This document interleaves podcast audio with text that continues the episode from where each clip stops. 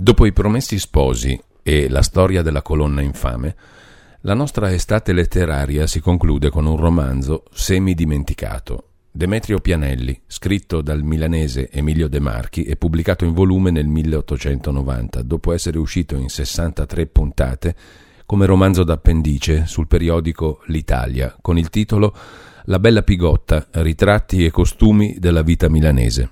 Nel 1963 Sandro Bolchi diresse per la RAI uno sceneggiato televisivo in quattro puntate tratto da questo libro, interpretato da Paolo Stoppa, Raul Grassilli, Loretta Goggi, Aveninchi, Mara Berni, Tino Scotti e Gianrico Tedeschi.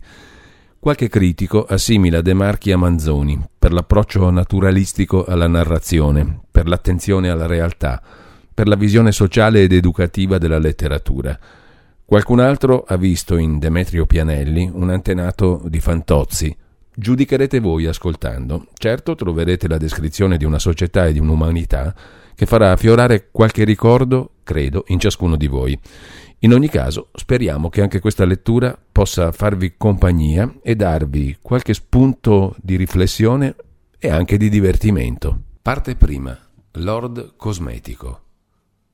Verso mezzodì Cesarino Pianelli, cassiere aggiunto, vide entrare nell'ufficio il cassiere Martini, più pallido del solito, col viso stravolto, con un telegramma in mano. Ebbene? gli domandò. Che notizie mi dà? Bisogna che io parta immediatamente, è moribonda, rispose il Martini con un groppo alla gola che gli mozzò le parole. Povero diavolo, L'aveva sposata da poco più di un anno e dopo un anno di tribolazioni e quasi di agonia continua, la poverina moriva consunta a nervi, dove il medico l'aveva mandata a passare l'inverno. Vada, vada Martini, resto io, si faccia coraggio, vedrà, la gioventù si aiuta sempre.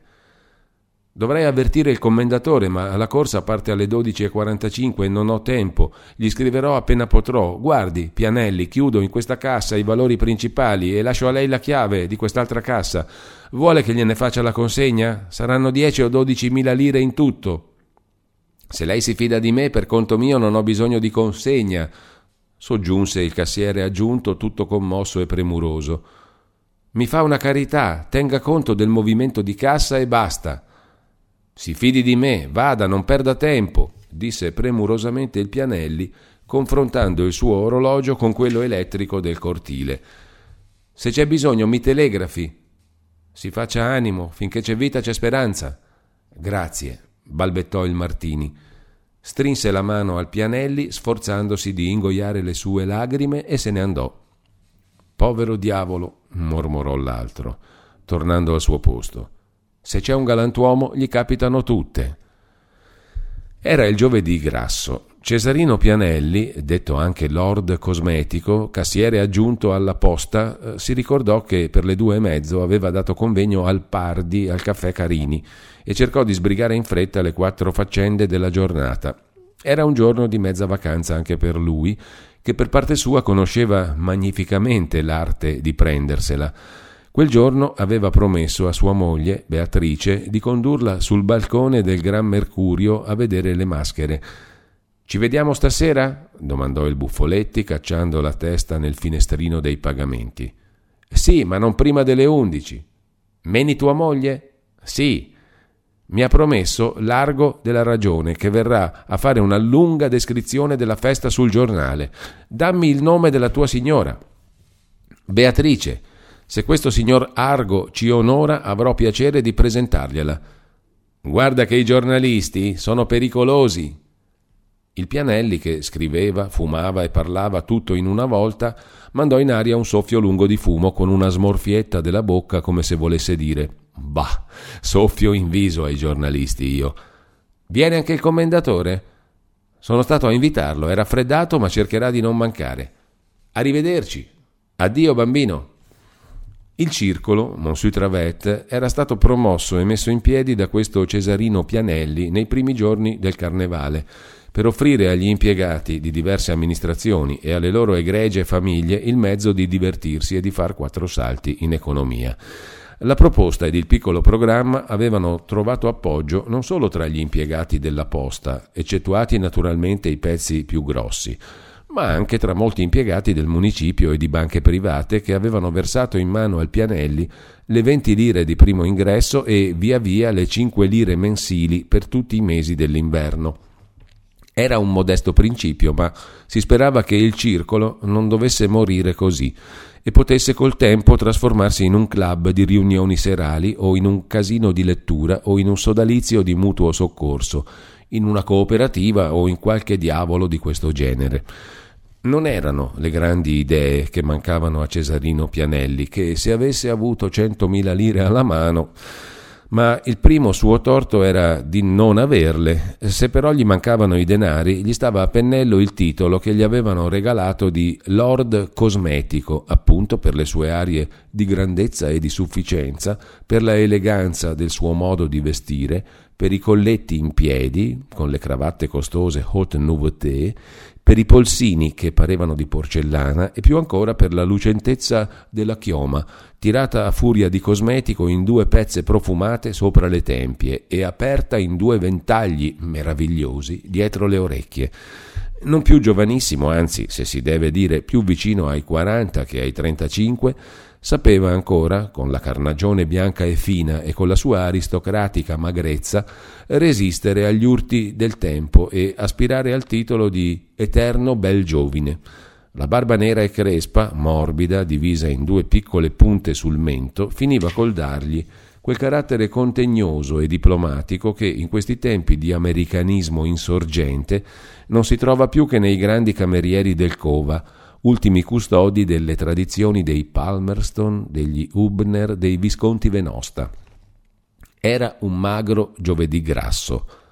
Piovigginava.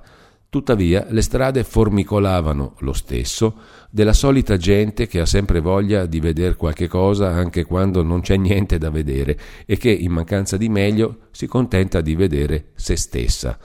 Qualche balcone addobbato, qualche strillo di mascherotto, qualche carrozza coi campanelli davano di tempo in tempo delle illusioni di giovedì grasso, ma intanto piovviginava malinconicamente.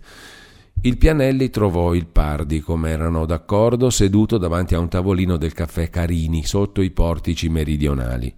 Melchisedecco Pardi, fabbricatore di nastri di seta con ditta al Ponte dei Fabbri, uomo già sulla cinquantina, grasso d'una grassezza floscia e linfatica, buono d'animo, non ingenuo negli affari, che soffiava forte dalle canne del naso nel grosso bavero del suo paltò color nocciuola. Era detto anche pardone per la sua leale bonarietà e per la sua pancia. Oltre il merito di saper fare molto bene il suo mestiere, aveva quello d'essere il marito della bella Pardina, una vespa tutt'ossi e spirito, con occhi tremendi, che da ragazza lavorava in fabbrica per dieci soldi al giorno, che aveva saputo farsi sposare dal padrone e che, a credere alle ciarle, fabbricava ancora molto bene i suoi nastri a parte.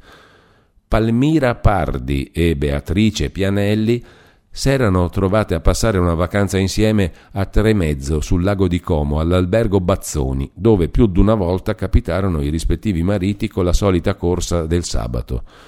In campagna le amicizie sono presto fatte tra gente simpatica. Chi non avrebbe voluto bene a quel buon uomo grasso, così fino conoscitore del vino di Piemonte? Sempre d'un umore, piene le tasche di biglietti di banca, avrebbe sempre voluto pagar lui, tanto da obbligare Lord Cosmetico, per non restar mortificato, a far portare il Marsala o il Bordeaux e a improvvisare un trattamento di dolci alle signore sulla terrazza. È un pezzo che mi aspetti? Un momento, ho ricevuto stamattina il tuo biglietto. Dunque, me le puoi dare queste duemila lire?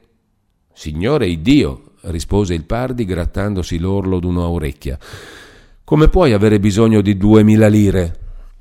M'è capitata una disgrazia in un pagamento. La voce del Pianelli si affievolì un poco. Si vedeva l'uomo non abituato a dire bugie. Di che hai giocato invece, che hai perduto e amen. Chi ti ha detto che ho perduto? Palmira.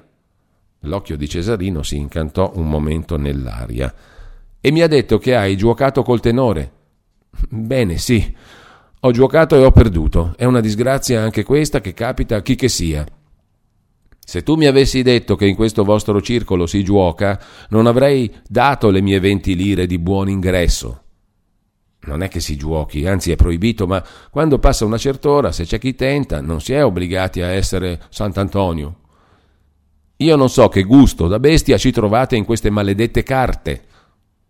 Ognuno ha i suoi gusti, secco. Tu, per esempio, preferisci andare a dormire all'ora delle galline e c'è chi ama provare delle emozioni. Tua moglie lo sa? Che c'entrano le donne? disse Lord Cosmetico affettando un sublime disprezzo per le donne.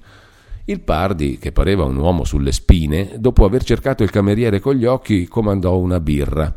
Cesarino volle un assenzio. Ebbene, cosa mi rispondi? Chiese dopo un lungo e penoso silenzio il Pianelli, mentre lasciava cadere a goccia a goccia l'acqua chiara nel suo bicchiere d'assenzio verdognolo. Il Pardi tentennò il testone, gonfiò le ganasce e, col tremito di una ragazza che resiste a care tenerezze, rispose mi rincresce, ve, ma questa volta non posso proprio davvero. Cesarino, che non si aspettava un rifiuto, indovinò subito da chi il buon Ambrosiano aveva ricevuta l'imbeccata. Con uno di quei risolini sardonici con cui Lord Cosmetico soleva soffiare la sua grande superiorità di spirito, domandò: Te l'ha detto anche questo tua moglie? Uff! fece il buon Pardone voltandosi per due terzi sui gomiti a guardare nella piazza dove la folla andava agglomerandosi e crescendo. Il Pianelli era stato buon indovino. Palmira aveva proibito assolutamente di dare più un soldo a questa gente bislacca e bisognava ubbidire. Senti, ti faccio anche una cambiale se vuoi. Che cambiale? Non posso perché non ne ho. Sai, son debiti d'onore. Che onore d'Egitto? L'onore è quando si lavora e si paga il lavoro degli altri. C'è onore e onore, Pardi, e spiace sempre di fare una cattiva figura. Cesarino pregò ancora una volta, con gli occhi piccini e addolorati, in cui si agitava una grande paura, ma il Pardi si voltò a guardare le maschere. Un piccolo raggio di sole, allargandosi attraverso all'aria bagnata, entrò in una luce biancastra e diluita a rallegrare un poco il caffè, mentre nell'altro lato della piazza, al comparire della prima mascherata con la banda, si rianimava un po' di rumore. Seguì un altro bell'istante di silenzio, duro e arcigno da una parte, tedioso e incomodo dall'altra, durante il quale il Pianelli pensò se doveva inghiottire l'orgoglio e commuovere l'amico col racconto di tutta la verità. E la verità era questa. Le duemila lire perdute al giuoco col celebre tenore Altamura non erano che il fondo di cassa raccolto per le feste del circolo. Per una boria da lord cosmetico, il Pianelli aveva pagato in pronti contanti il suo debito d'onore, ma non avendone di suoi, s'era servito del denaro degli amici. Ora cominciavano i guai, i sospetti, le diffidenze, e aveva ragione di dire Spiace sempre di fare una cattiva figura. Ora si trattava non più d'un debito di giuoco, ma di stima, di fiducia, di delicatezza, e a Cesarino bruciava più che se avesse ricevuta una coltellata nella carne. Ti pago gli interessi, provò a soggiungere. Non ne ho, e quando non ne ho è come spremere l'acqua da un sasso, rispose con una certa furia di uomo seccato il buon Melchisedecco Pardi, detto anche secco o pardone. Scusa, si affrettò a dire coi denti stretti Lord Cosmetico, che credeva d'aver pregato fin troppo. Ti chiedo un prestito, non ti chiedo mica l'elemosina per tua regola. Non, scusa, ho creduto di rivolgermi a un amico prima che a un usuraio. Ma se, scusa, ti dico, tu hai ricevuto gli ordini e fai bene a eseguirli. E qui Lord Cosmetico tracciò in mezzo al suo discorso funebre un risolino ancor più sardonico e tagliente del primo, poi soggiunse alzandosi. Scusa il disturbo e procura di dormire i tuoi sonni tranquilli. Pardone lo guardò con un occhio piccolo e cruccioso. Cosa voleva dire il signore? Con l'aria alta e principesca che sapeva assumere nei grandi momenti, Lord Cosmetico gettò i sei soldi dell'assenzio sul vassoio e uscì dritto dritto in un pezzo, come se avesse ingoiata una canna di fucile. Stette un momento sulla soglia a contemplare l'unghia lunga del dito mignolo, che era il suo modo di riflettere nei momenti più gravi, e pensò di passare di là al caffè Campari in cerca di un certo Guerrini, detto anche Botola, che prestava volentieri al 30%, ma la piazza era così piena di gente in quel momento. Pardone, appoggiato con le gomita grasse al tavolino e alla sedia, seguitò a guardare le maschere con gli occhi gonfi e imbambolati. Una grande commozione saliva e scendeva dentro di lui, facendo quasi le onde nella carne floscia del suo corpo di buon ambrosiano. Egli aveva obbedito a Palmira, col dar nulla e Palmira non ragionava male.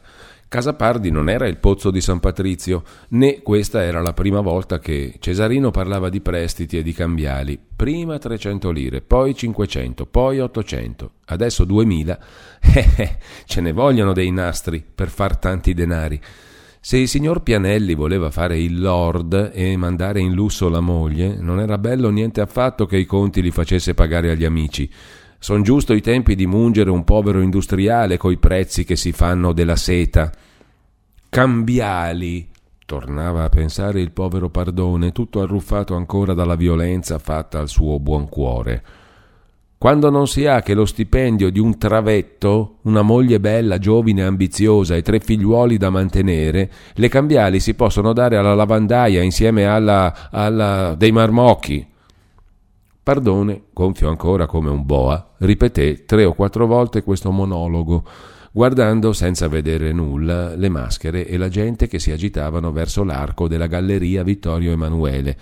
Finalmente ordinò al piccolo un'altra birra. Che cosa aveva voluto dire il Signore con la frase cerca di dormire i tuoi sonni tranquilli? Voleva alludere a Palmira e al tenore? Egli era buono come un angelo, buono due volte, ma non tre volte, e il signor Cesarino aveva torto di vendicarsi di un rifiuto col lanciare là delle frasi in aria senza senso. Stupidello. Si voltò ancora una volta verso i portici nella speranza di vedere ancora il Pianelli. Aveva bisogno di farsi spiegare quella frase. Era stato una bestia a non chiedere subito una spiegazione. Girò gli occhi in su e in giù, ma il Pianelli se n'era già andato. Pardone avrebbe dato ora non due, ma quattro mila lire e una tazza di sangue per aver la chiave di quelle maledette parole. Sentendosi morir di sete, tracannò d'un fiato il suo shop di Vienna e si nettò i baffi, bagnati di spuma, col dosso della mano bianca e grassoccia. Il Pianelli, col suo risolino sarcastico, raffreddato sulle labbra, risalì i portici meridionali fino all'altro capo, dove era la sede del circolo, in alcune sale di angolo tra la piazza del Duomo e la via Carlo Alberto. Imbecille, diceva mentalmente pensando al povero Pardi. Invece di obbedire alla moglie dovresti proibirle di cantare dei duetti troppo teneri col tenore. Trovò le sale del circolo aperte e ancora in quel disordine affaccendato che precede una festa. C'erano in mezzo agli operai il Miglioretti e Adone Bianchi, che in maniche di camicia aiutavano i tappezzieri a collocare alcune grosse ghirlande di edera e di fiori di carta intorno alle pareti del salone da ballo. Il Bianchi, che allora faceva le parti di brillante nelle farse del filo drammatico, quando vide il Pianelli gli andò incontro, lo tirò in disparte e gli disse con le sue solite declamate freddure Oh di Fellone, c'è stato il maestro Cappelletti a dire che se non gli paghi gli arretrati egli non canta nei cori, cioè emigra col piano e con l'orchestrina a Porta Genova. Aspetta la risposta fino alle 5 e dopo si ritiene sciolto da ogni obbligo con noi. Questa è bella Palamede, che si dovesse ballare senza suonatori? Vola, metti le ali ai piedi e il cimiero in testa e ferma il Fellone o si va tutti quanti sull'uomo di pietra. Questa è una. C'è stato poi anche il padrone del caffè Carini a dire che ha sete. Cioè? chiese il Pianelli che ascoltava col viso duro rosicchiando lentamente la sua bellissima unghia lunga. Ha contato cento storie, vorrebbe almeno qualche acconto per il servizio dei mesi scorsi. Pare, insomma, che stasera voglia far sciopero anche lui. Io gli ho detto che non sono cassiere né figlio di cassiere, ma che ti avrei parlato. Pazienza ai suonatori, ma se mancano anche i sorbetti, numi del cielo, che fia di noi?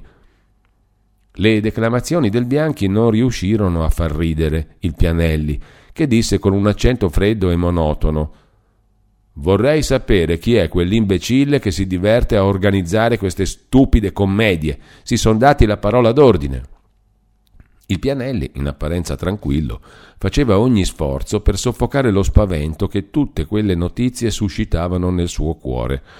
Di conti e conterelli e proteste ne aveva ricevuti anche durante la giornata e si vedeva una mano che si divertiva a seminare il sospetto e lo scredito. Si sapeva che egli aveva giuocato e perduto, si sapeva forse che egli aveva pagato coi denari del fondo sociale e forse gli stessi soci mandavano avanti i creditori per metterlo con le spalle al muro. Se non pagava prima di sera il Cappelletti, il Carini e gli altri, se la festa per colpa sua non aveva luogo, egli avrebbe dovuto confessare agli amici e ai nemici che non c'erano più denari. Era una brutta figura che non voleva fare Dio santo. Qualunque altro, anche meno superbo di lui, avrebbe inorridito all'idea di dover confessare ai propri colleghi un così indelicato abuso di fiducia. Ecco perché aveva pregato e supplicato tanto il Pardi, ma aveva fatto i conti senza le donne. Credeva di indovinare da chi partiva la mossa. Oh, le donne! Beatrice aveva il torto d'essere stata la più bella e la più elegante in tutte le feste di quel carnevale e non si offende senza pericolo una donna magra e galante con lo spettacolo della propria felicità. La Pardi, oltre a essere per sua natura invidiosa e vespa, abituata a vincere e a trionfare, avendo trovato forse della freddezza e del sarcasmo nel bel Cesarino, faceva vedere che le magre non perdonano Così almeno egli andava argomentando, ma tutte queste considerazioni finirono con l'irritare un carattere già per se stesso sanguigno e sospettoso, inclinato già naturalmente ad esagerare il valore e la portata delle cose. Gli pareva di scorgere una vasta e misteriosa congiura di tutta Milano contro lui, contro sua moglie, contro i suoi figliuoli. Non potendo più stare alle mosse, discese a volo le scale del circolo, ritraversò i portici nel momento che ferveva il corso mascherato e invece di piegare verso il carrobio, cioè verso casa dove lo aspettava Beatrice, svoltò nel piazzale deserto del palazzo di corte e per il passaggio dei rastrelli arrivò in cinque minuti alla posta. Ve lo aveva portato più che un pensiero l'istinto, ossia quella forza di gravitazione che tira un corpo che cade verso il luogo del suo equilibrio. Anche qui il portiere gli consegnò una busta gialla. Era un conto della società del gas, con una noterella del direttore che minacciava le tenebre se non si dava corso alle vecchie quietanze. Cesarino sentì proprio venire addosso il buio, come un uomo che sprofonda nell'acqua. Era la congiura, era la parola d'ordine, era qualcuno che si divertiva bestialmente a tormentarlo per il gusto di vederlo soffrire. Se avesse avuto il tempo di scrivere a suo suocero, ma il buon uomo stava fino a Melegnano e i denari occorrevano subito. Poiché c'erano dei maligni interessati a comprometterlo, a questi egli voleva rispondere col denaro in mano. Sonavano le quattro quando entrò nel locale della cassa. Non c'era nessuno, gli sportelli erano chiusi. Il portiere aveva chiuso anche le gelosie della stanza che stava immersa in una mezza luce grigia, dentro la quale dormivano, nella loro massiccia riquadratura, le due casse di ferro d'un colore verdastro lucido a grosse borchie ribadite sulla lamiera. Quelle due casse erano piene di danari. Il Pianelli, che nella sua paurosa disperazione sentiva quasi attraverso alla grossezza del metallo la presenza del demonio che lo tentava, cominciò a soffrire di inquietudine, mosse qualche passo per la stanza, si asciugò la fronte madida di sudore, andò a vedere se il portiere era ancora di là, nella corsia, oltre l'assito. Non vide nessuno, accostò l'uscio, girò lentamente la chiave e si trovò solo, in compagnia di quei due mostri di ferro, che lo chiamavano con la voce potente del loro ventre. Non voleva commettere, come si dice, una porcheria. Più d'una volta aveva assistito allo spettacolo miserevole delle altrui prevaricazioni e troppo bene conosceva le conseguenze di una cattiva azione per giocare alla cieca una carta così pericolosa. Il Martini s'era fidato di lui come un uomo si può fidare d'un fratello, E per quanto l'occasione lo tentasse, per quanto la responsabilità ufficiale non fosse sua, per quanto un'irregolarità si potesse sempre giustificare con la scusa che non v'era stata regolare consegna, per quanto insomma un uomo che affoga non abbia rimorso di attaccarsi a un altro uomo anche per affogare con lui, con tutto ciò egli sentiva troppo altamente di sé per scendere fino al punto di coprire un abuso con una malvagia azione. La sua idea non era di tradire un povero diavolo, né di toccare i conti di cassa, ma solamente di approfittare dell'assenza del Martini per provvedere provvisoriamente a una dura necessità. Con un migliaio di lire alla mano egli poteva far tacere sul momento i più feroci creditori, smorzare i sospetti, rifare per un giorno il suo credito in faccia agli amici, dare degli acconti al Carini, al Cappelletti, alla società del gas, sventare, scombuiare la trama invisibile di tanti invidiosi che odiavano in lui l'uomo di spirito, l'uomo sarcastico, il talento superiore e perfino il marito di una delle più belle donne di Milano. Con la fantasia suscettibile degli orgogliosi, egli credeva veramente a una segreta persecuzione di tutti quanti contro di lui e poiché non c'era per il momento altro rimedio, appoggiò la fronte ardente alla parete d'una delle casse e stette un momento a godere il senso di freschezza che usciva dal metallo e a respirare l'acre odore della vernice. Poi, come se due mani non sue operassero per lui, aprì uno sportello e riempì il vano con la persona.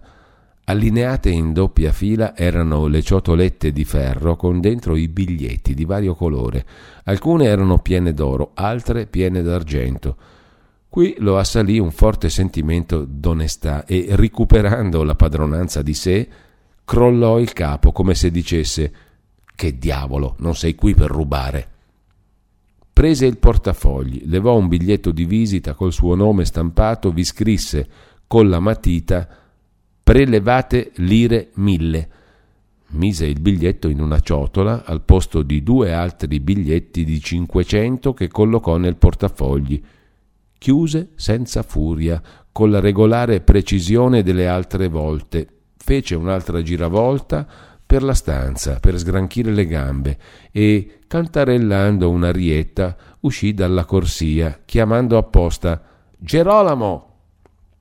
Il portiere si fece chiamare due volte. Finalmente comparve dalla parte della scala con un innaffiatoio in mano. Pianelli si fermò a dargli qualche ordine in tono alquanto ruvido, ma poi si rabbonì d'un tratto e soggiunse Non devo pagarti dei sigari? Sì, i cinque Virginia di stamattina.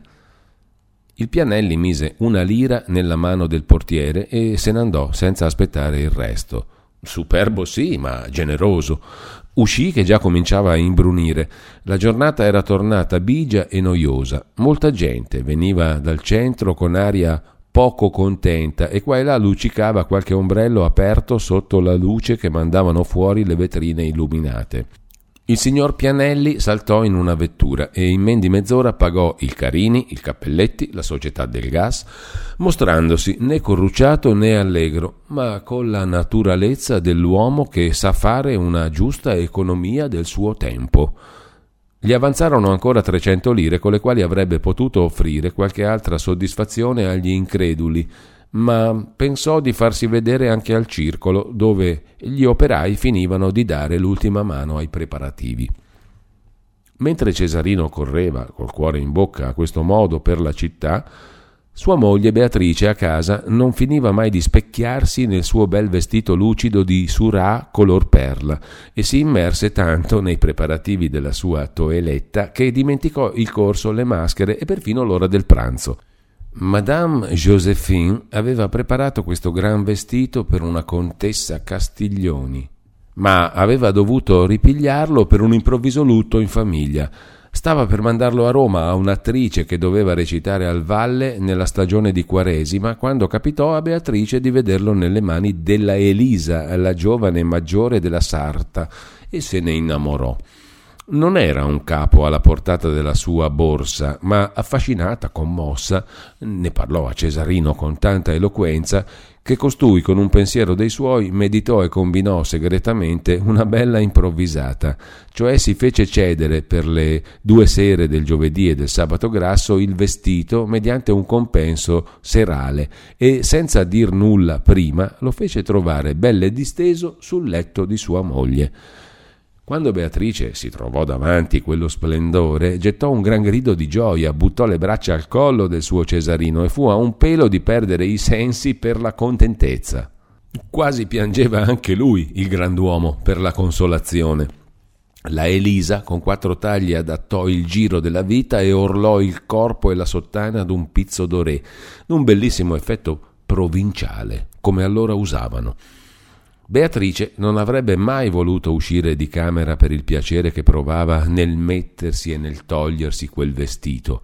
Per quanto fu lungo il giovedì in casa Pianelli, si mangiò poco e con disordine. Per levarseli dai piedi i ragazzi furono mandati dai signori Grissini, i vicini di casa, tutto il dì fu un andare e venire di gente e di roba. In cucina non si accese il fuoco. Beatrice si contentò di inghiottire in fretta qualche uovo sbattuto nel vino con qualche biscotto bagnato dentro e di rosicchiare in piedi dei pezzi di cioccolata col pane. Cesarino, tutto occupato nei preparativi della festa nelle sale del circolo, pranzò al caffè. Tornò verso le nove di sera per vestirsi. Non trovando più posto nella stanza da letto, tutta seminata e ingombrata di pizzi, di fiori, di blonde, di guanti, di stivaletti e di scatole aperte sul letto, sulle sedie, sul pavimento, il signor Pianelli dovette prendere le sue robe e fare toeletta in uno stanzino a cui dava il nome di studio. Intanto cercava di calmare i nervi scossi dalle emozioni della giornata e di farsi una persuasione che egli né aveva rubato né era sua intenzione rubare.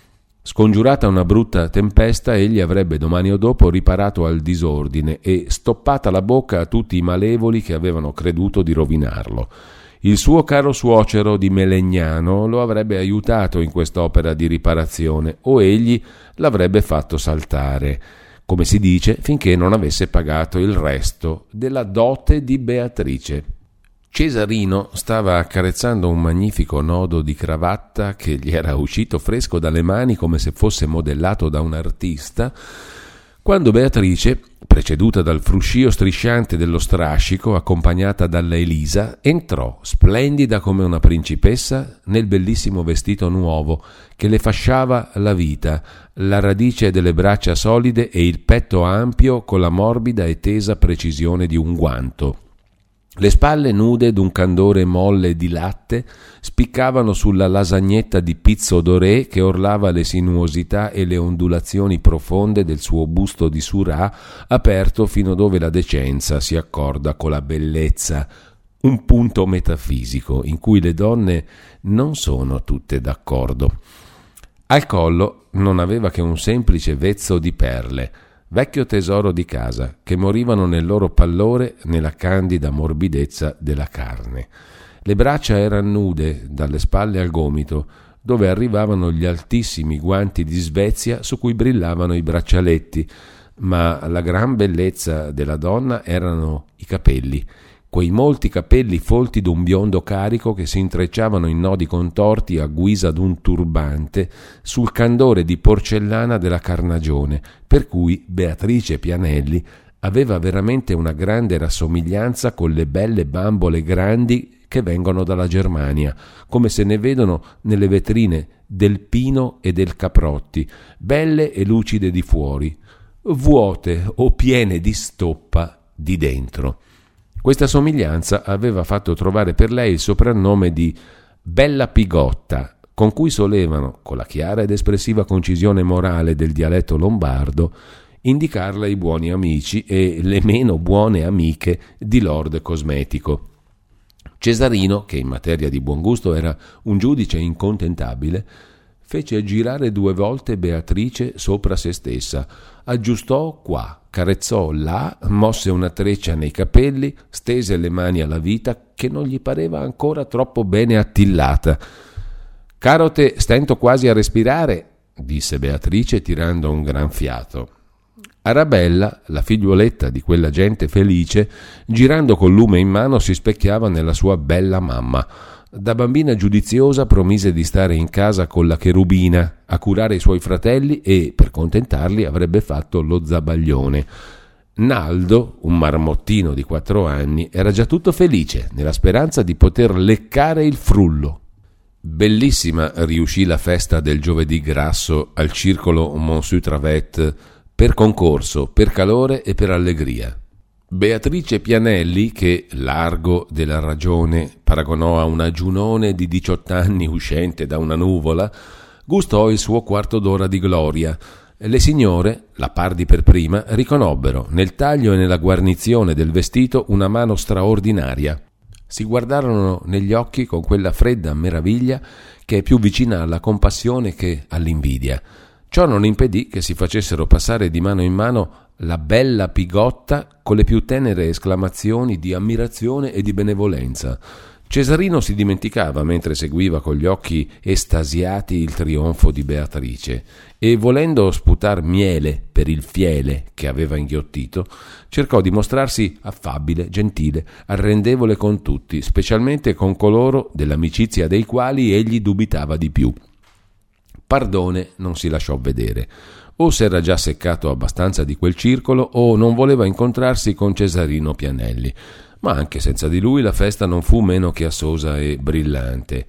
Il vino di Barolo e qualche bottiglia di champagna aiutarono a far dimenticare i pensieri cattivi che ciascuno non aveva potuto lasciare fuori dell'uscio, ma Cesarino se li trovò sul cuscino del letto al suo primo svegliarsi il giorno dopo. Si ricordò del Martini, del suocero, dei denari che non aveva più, e saltò dal letto con l'intenzione di correre subito a Melegnano, ma rifletté che per l'assenza del cassiere egli non avrebbe potuto per quel giorno allontanarsi dall'ufficio. Non volendo perdere un tempo che andava facendosi sempre più prezioso, col capo ancor pieno di sonno, uscì di casa e mandò al signor Isidoro Chiesa di Melegnano questo telegramma. Mi occorrono subito mille lire, portale tu, grave disgrazia, Beatrice. Poi si recò all'ufficio e vi stette fin verso le dieci, ma parendogli d'essere sulle spine, pregò il Miglioretti di prendere un momento il suo posto, corse a casa a vedere se il suocero era arrivato o se aveva mandato un telegramma non trovò nulla, restò a casa a mangiare un boccone, mentre Beatrice cominciava a sciogliersi dal suo sonno profondo di donna stanca. Poi tornò di nuovo alla posta verso mezzodì. Non era ancora in fondo della via del pesce quando vide sul portone della posta il Martini. Vederlo e trasalire fu una cosa sola. I polsi del capo picchiarono così forte che vollero rompere il cranio. Ebbe appena il tempo di ricomporsi e di prendere un'aria di premurosa compassione. Come mai non è partito? mormorò. Il Martini stese la mano all'amico, diede una languida stretta, voltò via la faccia e si portò due volte il fazzoletto agli occhi, mormorando, o per dir giusto, muovendo le labbra a una parola senza suono che voleva dire è morta. È morta? domandò con vivo rincrescimento il Pianelli, abbassando la testa.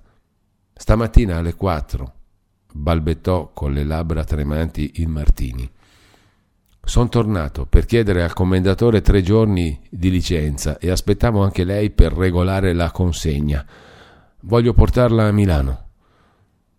L'emozione soffocò le parole in gola al pover'uomo, che faceva di tutto per non farsi vedere a piangere dalla gente.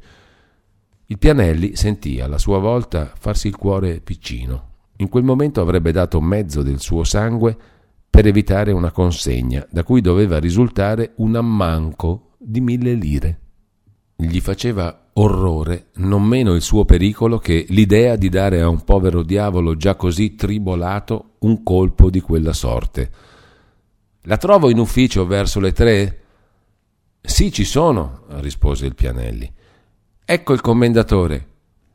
Vedendo venire il direttore, il Martini gli andò incontro, mentre il Pianelli, correndo via, cercò di sfuggire a quel penoso dialogo Entrò in ufficio con passo confuso e legato, gettò il cappello su una sedia, il bastone sul tavolo e si fregò la fronte con le mani tre o quattro volte, come se togliesse delle ragnatele dagli occhi. Era mezzodì, il Martini sarebbe venuto alle tre. In tre ore egli non poteva inventarle le mille lire, a meno di credere che il suocero si lasciasse commuovere all'ultimo momento, a meno di credere che Gesù gliele mandasse per compassione dei suoi figli. Per Dio! Queste imprecazioni scattavano come tante scintille dall'anima sua spaventata. Per Dio! Se gli avessero lasciato ventiquattro ore di tempo! Pensò di tornare ancora in cerca del Pardi, ma dove trovarlo? E poi, no, da quell'asino che si lasciava guidare dalla moglie. Degli altri suoi amici o non si fidava, o non voleva inchinarsi a nessuno, o erano povera gente che stentavano a sbarcare essi stessi il lunario col misero stipendio. Nella cassa, in cui egli cominciò a rovistare, c'erano molti conti correnti e molti mandati di pagamento già firmati dal Martini col visto del commendatore, tra i quali uno a favore del capomastro Inganni, in conto di alcune riparazioni per ingrandimento e adattamento dei locali d'ufficio per la somma complessiva di 2.000 lire precisa. La formula del mandato era stata scritta dal Pianelli alcuni giorni prima, con la cifra in tutte lettere 2.000 e nel margine i quattro numeri 2000 d'una linea magra e lunga come era la scritturina nervosa del cassiere aggiunto. Non si trattava di voler falsificare un documento né di rubare un quattrino a nessuno, ma solamente di evitare a sé una miserabile figura e al Martini un colpo mortale, di guadagnare tempo, di non precipitare in due in un abisso senza luce e senza fondo. Eravamo al 15 del mese. Prima della fine non si sarebbe fatta la verifica dei mandati e lo scandaglio di cassa. Bastava per il momento che il Martini credesse, in buona fede, a un mandato di lire 3.000 già pagato al capomastro Inganni e partisse con l'animo quieto, lasciando a lui, Pianelli, il tempo necessario per rimettere il denaro e per rifare il mandato. Con una goccia di acqua colorata sulla punta d'una penna nuova, si potevano sostituire facilmente due piccolissimi tratti e cambiare con la stessa mano il 2 in 3. Il 2 in 3. Non l'avrebbe mai fatto, nemmeno per salvare la vita dei suoi figliuoli, se si fosse trattato di mettersi del denaro non suo in tasca. Non voleva che guadagnare 24 ore di tempo e salvare con un ripiego momentaneo la vita e l'onore di due famiglie. Il mandato era lì, che gli occhi lo divoravano. La penna vi passò sopra asciutta una volta, due volte, quasi per provare. Due zampe di mosca potevano evitare un terribile scandalo, forse risparmiare un delitto. Il non farlo era quasi una crudeltà verso dei poveri innocenti. Il mandato inganni l'aveva pagato lui e il Martini certo non aveva né tempo né voglia di stare a riscontrare ad una ad una tutte le particelle parziali e di verificare la somma. Egli non voleva fare per ora che uno stato di cassa per poter ripartire e star via tre o quattro giorni con l'animo più sollevato. Quando avesse ritrovato e rimesso il denaro in cassa, il Pianelli era uomo capace di confessare tutto all'amico e di implorarne il perdono. Ogni più onesto uomo può trovarsi per dodici ore in una suprema necessità e l'onestà di quarant'anni di vita non la si distrugge mica in ventiquattro ore con due sgorbietti di penna. Ciò che salva l'uomo è l'intenzione. Uno ha il senso dell'onestà, un altro non l'ha. Il primo verrà sempre a galla per quanti sforzi tu faccia per affondarlo, il secondo precipiterà sempre come un sasso nell'acqua. Cesarino si sentiva uomo integro nella sua coscienza e se un caso maledetto l'aveva tratto a sporcarsi le mani di fango, bisognava dargli il tempo di lavarsele. Quel fango ripugnava anche a lui in nome di Dio santo non c'è nessun gusto a fare il ladro.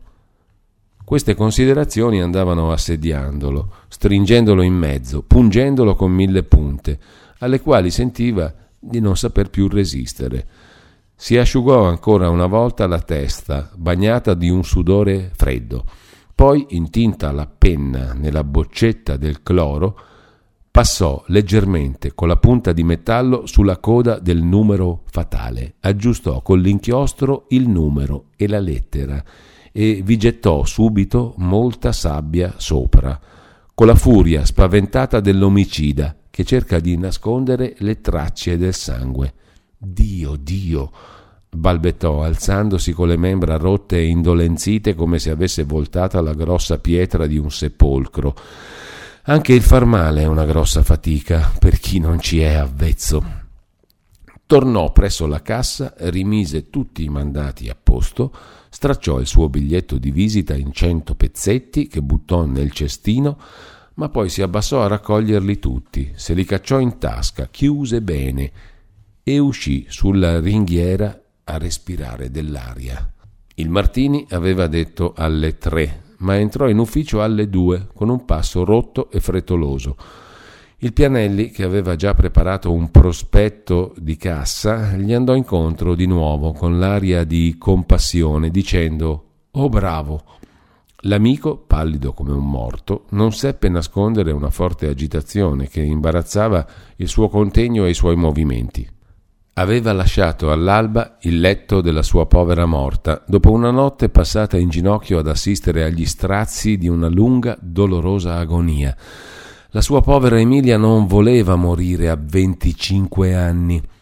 Si era attaccata con le braccia lunghe e stecchite al collo del suo Arturo e non finiva mai di chiamare fra i singhiozzi della morte la sua piccola Teresa. Sono notti spaventose che ti portano via la vita. Un pezzo di noi se ne va con chi muore. Era partito subito la mattina, lasciando la sua morta in mano ad alcuni parenti, e si preparava ora a tornare per riportarne a Milano il corpo. Il commendatore, uomo di cuore e discreto, non fece difficoltà, anzi gli diede licenza per una settimana, ma tiratolo un momento in disparte gli disse sottovoce Però ha fatto regolare consegna al Pianelli? Ieri non ho avuto tempo, sono tornato anche per questo. Male. Non vorrei che avesse dei dispiaceri. Ho sentito delle voci. Basta, non perda tempo e non si esponga a certi pericoli. Se vuole che mandi il miglioretti. Grazie, vedrò. Il Martini uscì dall'ufficio del commendatore col cuore un po' inquieto. Carattere delicato e scrupoloso, quel semplice rimprovero gli bruciava sul cuore come un carbone acceso e se un gran dolore più crudele non avesse occupata e riempita di sé tutta la sua esistenza, sarebbe bastato questo dubbio ad amareggiargli la vita. Il Pianelli, fingendo che qualcuno lo chiamasse allo sportello, andò a sedersi al suo posto, prese la penna e si pose a copiare una tabella. Copiò, copiò forse dieci minuti una lunga fila di numeri materialmente, in forza di quell'abilità automatica che acquista la mano di chi scrive molto, che sa andare da sé e quasi ragionare da sé anche quando il cervello è assente. Il Martini aprì la cassa grande, di cui aveva lasciato la chiave, e chiuso in un freddo silenzio, che si poteva interpretare come lo stato d'animo d'un uomo che ha il cuore irrigidito, mosse e rimosse molte carte e molti valori. Poi passò alla cassa piccola che aveva lasciato nelle mani dell'aggiunto. Il Pianelli si mosse quasi per uno scatto interno e disse Veda se tutto è in ordine. Non c'è dubbio, balbettò freddamente il Martini. Il Pianelli tornò al suo posto e riprese a scrivere, a scrivere, ma gli occhi vedevano rosso. Il Martini seguitava a rovistare, a muovere carte, a riscontrare, sempre chiuso nel suo cupo, insopportabile silenzio. Pareva un uomo incontentabile o non mai abbastanza soddisfatto. L'altro scriveva sempre i suoi numeri infiniti color sangue, col cuore duro come un sassolino, sempre in attesa d'un giro di chiave che chiudesse per sempre al buio il documento della sua miseria. Quell'insistenza eccezionale in un uomo che aveva mostrato il giorno prima di fidarsi così pienamente di un amico, gli diceva già che anche la buona fede del compagno era stata preventivamente scossa da una voce misteriosa, insidiosa, da quella stessa voce che da due giorni andava seminando il discredito e la diffidenza. Passò ancora un quarto d'ora, che al Pianelli parve un secolo. Finalmente il Martini, con una voce velata, che si sentiva preparata con suprema fatica, domandò Si ricorda Pianelli quanto abbiamo pagato al capomastro inganni? Io credo tremila, esclamò il Pianelli saltando in piedi e correndo con una premurosa sollecitudine verso il compagno. Mi risulterebbe meno. C'è il mandato, veda. Lo vedo, disse il Martini con un filo di voce, abbassando gli occhi e cercando di frenare il tremito da cui furono prese le sue mani. Perché? chiese il Pianelli con voce stridula, quasi di sfida. Nulla, scusi, avrò sbagliato io. Il Pianelli voltò dall'altra parte la faccia, poi disse Vedremo alla fine del mese. Scusi, tornò a dire il Martini, mentre andava facendo dei piccoli conti sull'angolo di un cartone disteso sul banco. Non le pare? tornò a chiedere il Pianelli, nascondendo in parte la faccia con le mani nell'atto che egli fece per accendere un sigaro. Il Martini gettò la penna con un movimento disperato, riprese il mandato, lo agitò tra le dita e, fatta una mezza girata per la stanza, curvo nelle spalle sotto il peso della disgrazia e del tradimento, si fermò al tavolo del Pianelli, lasciò cadere il mandato, vi pose un dito, vi picchiò sopra tre volte con l'unghia, senza poter parlare, con lo spavento dipinto nel suo viso di uomo morente. Cesarino finse di non capire, voltò e scosse due volte il capo, con l'aria di chi domanda una spiegazione, ma le orecchie parevano due pezze rosse e la pelle fina e lucida del viso si stirò sugli zigomi irritati. La bocca gli si riempì di saliva amara. Il Martini, con uno sforzo estremo, appoggiandosi con la mano a una sedia, poté soltanto soggiungere Pianelli, per carità, anche lei è padre di famiglia. Che cosa? osò ancora una volta chiedere col suo cipiglio di ragazzetto insolente Lord Cosmetico. Abbia pietà, Pianelli, sono un povero uomo anch'io. Che cosa? Perdoni, balbettò ancora una volta il Martini. So bene che io sono il solo mallevadore della cassa, ma speravo di avere in lei un amico. Martini, per carità, scoppiò tutto a un tratto a dire Cesarino, che non poté più resistere al doloroso invito dell'amicizia. Per carità, per i miei figliuoli, per la mia bambina, per la sua povera Emilia, non mi tradisca. È vero, fu il bisogno, l'insidia dei miei nemici. Fra due ore avrà il denaro. Aspetto fino a stasera. Il commendatore mi ha già rimproverato d'aver abbandonata la cassa senza una regolare consegna. Ho promesso per questa sera di rendergli i conti. Fino a stasera almeno. Se il commendatore non vorrà, non insisterò. Stasera, prima delle otto. A casa mia? Dove crede? Vado subito a Melegnano in cerca di mio suocero. Non mi comprometta. Non sono io che la comprometto, per amor di Dio. Ho dei nemici che mi vogliono male, abbia pazienza, non mi faccia una cattiva figura. Vede che io soffro non meno di lei, vengo da un letto di morte e mi fa trovare un tradimento. Lei ha ragione, sono un miserabile, ma non mi tradisca. Se non trovo il denaro per questa sera, le rilascerò una dichiarazione e mi ammazzerò. Cerchi di salvare il suo onore, disse ancora il Martini mentre il Pianelli, preso in furia il soprabito e il cappello, usciva rapidamente dall'ufficio.